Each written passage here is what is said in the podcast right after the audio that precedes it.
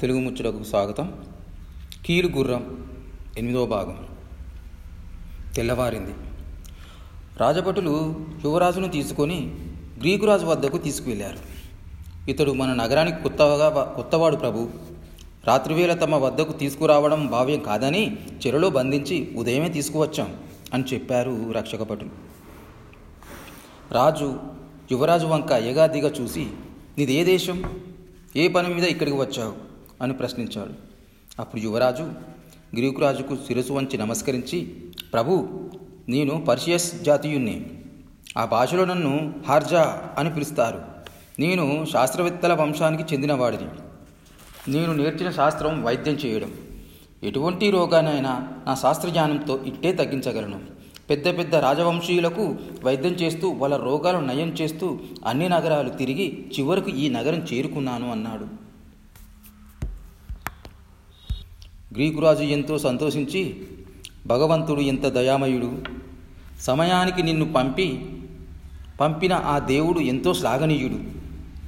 చూడు వైద్యశిఖమని అంతఃపురంలో రాని వారిని తెలియని రోగం పట్టి పీడిస్తున్నది.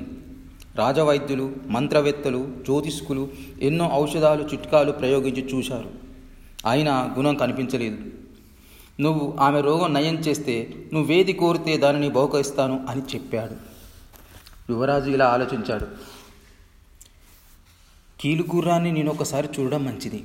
దాని యంత్రాలు సవ్యంగా ఉన్నాయని నిర్ధారణ చేసుకున్న తర్వాతనే పథకం అమలు చేస్తాను. అప్పుడు యువరాజు గ్రీకురాజుతో ప్రభు కొయ్యగుర్రం ఎక్కడుంది? దానిని ఒకసారి నేను చూడాలి. ఎందుకంటే ఆ పడుచుకు పట్టిన పిచ్చికి కొయ్య గుర్రానికి ఏదో సంబంధం ఉందని నా జ్ఞాననేత్రానికి అనిపిస్తుంది అన్నాడు. రాజు అతన్ని తీసుకొని కోశాగారానికి వెళ్ళాడు. కీలుగుర్రాన్ని చూ కీలుగుర్రాన్ని చూపించాడు. యువరాజు కీలుగుర్రం చుట్టూ ముమ్మారు ప్రదక్షిణ చేసి క్షుణ్ణంగా పరిశీలించాడు. కీలుగుర్రం మీటలన్నీ సవ్యంగా ఉన్నాయని నిర్ధారణ చేసుకున్న తర్వాత హాయిగా నిట్టూర్చాడు. ఏమైంది వైద్యశిఖామణి అని రాజు యువరాజును ప్రశ్నించాడు. ఈ కొయ్య గుర్రంలో ఏదో లోపం ఉన్నట్టు నా జ్ఞాననేత్రానికి కనిపిస్తున్నది. ఆ పడుచును చూస్తే కానీ ఏ విషయాన్ని నిర్ధారించి చెప్పలేను ప్రభు అన్నాడు యువరాజు. గ్రీకు రాజు యువరాజును తీసుకొని అంతాపురం వచ్చాడు. షాను రాకుమారి ఓ గదిలో బంధింపబడి ఉంది. ఎవరో వైద్యుడు రాజు తన మందిరంలోకి వచ్చారని తెలుసుకొని రాకుమారి పిచ్చి చేష్టలు చేయసాగింది. తనను తాను రాజు నుండి రక్షించుకునేందుకు ఆమె ఆ విధంగా పిచ్చి చేష్టలు చేస్తున్నదని యువరాజు గ్రహించాడు. మహారాజా మీరు ద్వారం చెంతనే ఉండండి. నేను వెళ్ళి పిచ్చు తాలూకు పూర్వపరాలు విచారించి వస్తాను అని చెప్పి నహర్ రాకుమారి మంచం వద్దకు వచ్చాడు. ఒరేయ్ నేను భూతాన్ని రోయ్ దగ్గరికి వచ్చావంటే పెళ్ళున మధ్యకు విరిచి తినేస్తాను రోయ్ అంటూ కట్టిన కట్లు తెంచుకునేందుకు విష్ణ ప్రయత్నం చేయసాగింది.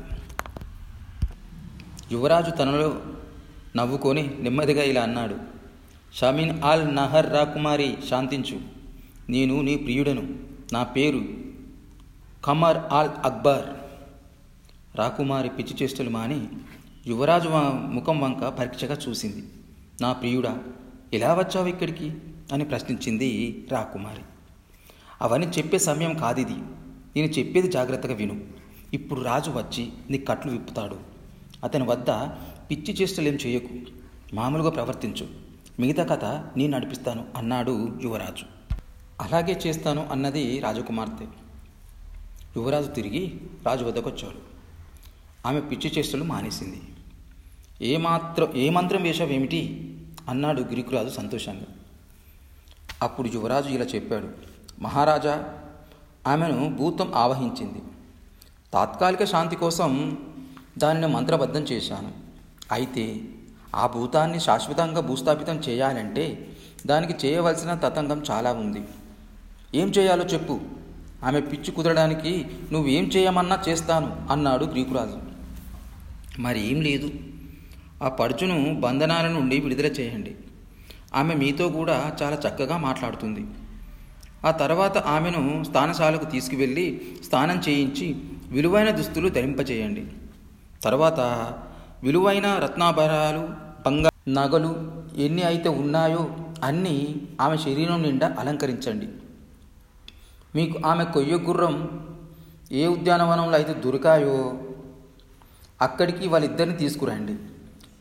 మనం భావిస్తున్న భూతం ఎక్కడో లేదు. కొయ్య గుర్రం పొట్టలో దాక్కుని ఉంది. నేను కొయ్య గుర్రాన్ని అధిరోహించి మంత్రాలు చదువుతాను. అప్పుడు ఆ పడుచు కూడా కొయ్య గుర్రం మీదకి వస్తుంది. నేను మంత్రోచ్చారణ అధికం చేస్తాను. కొయ్యగుర్రం అటూ అటు ఇటు ఊగుతుంది. కొయ్యగుర్రంలో నుంచి భూతం తెల్లని పొగ రూపంలో యువతలకు వచ్చి భూమి లోపలికి దూసుకుపోతుంది అంతే. ఆ పడుచు ఎటువంటి రోగము లేకుండా శాశ్వతంగా నయమవుతుంది అన్నాడు యువరాజు. తక్షణం దాసికన్యలు నహార్ రాకుమారుని స్థానశాలకు తీసుకువెళ్ళి తలంటి స్నానం చేయించారు. విలువైన చీనీ చీనంబరాలు ధరింపజేశారు. అమూల్యమైన రత్నాభరణాలు బంగారు నగలు శరీరం నిండా అలంకరింపజేశారు.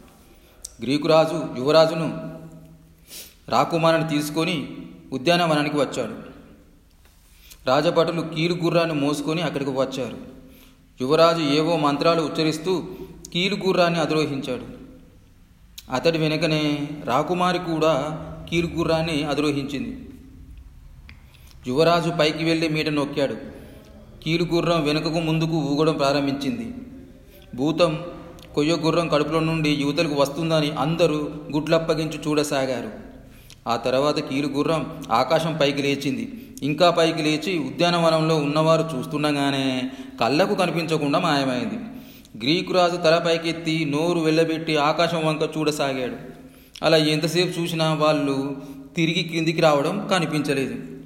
మోసం దగ కుట్ర అని గ్రీకురాజు అరుస్తూ పరిచయం జాతీయుడు ఉన్న చిరసాల వద్దకు వచ్చాడు దుర్మార్గుడా కొయ్య గుర్రం ఆకాశగమనం కలదని ముందుగా నాకెందుకు చెప్పలేదు? అన్నాడు పరిచయ విజ్ఞానితో. జరిగినదంతా విన్న పరిచయ విజ్ఞాని మొదటి నుండి జరిగిన విషయాన్ని గ్రీకురాజుతో దాచకుండా చెప్పేశాడు.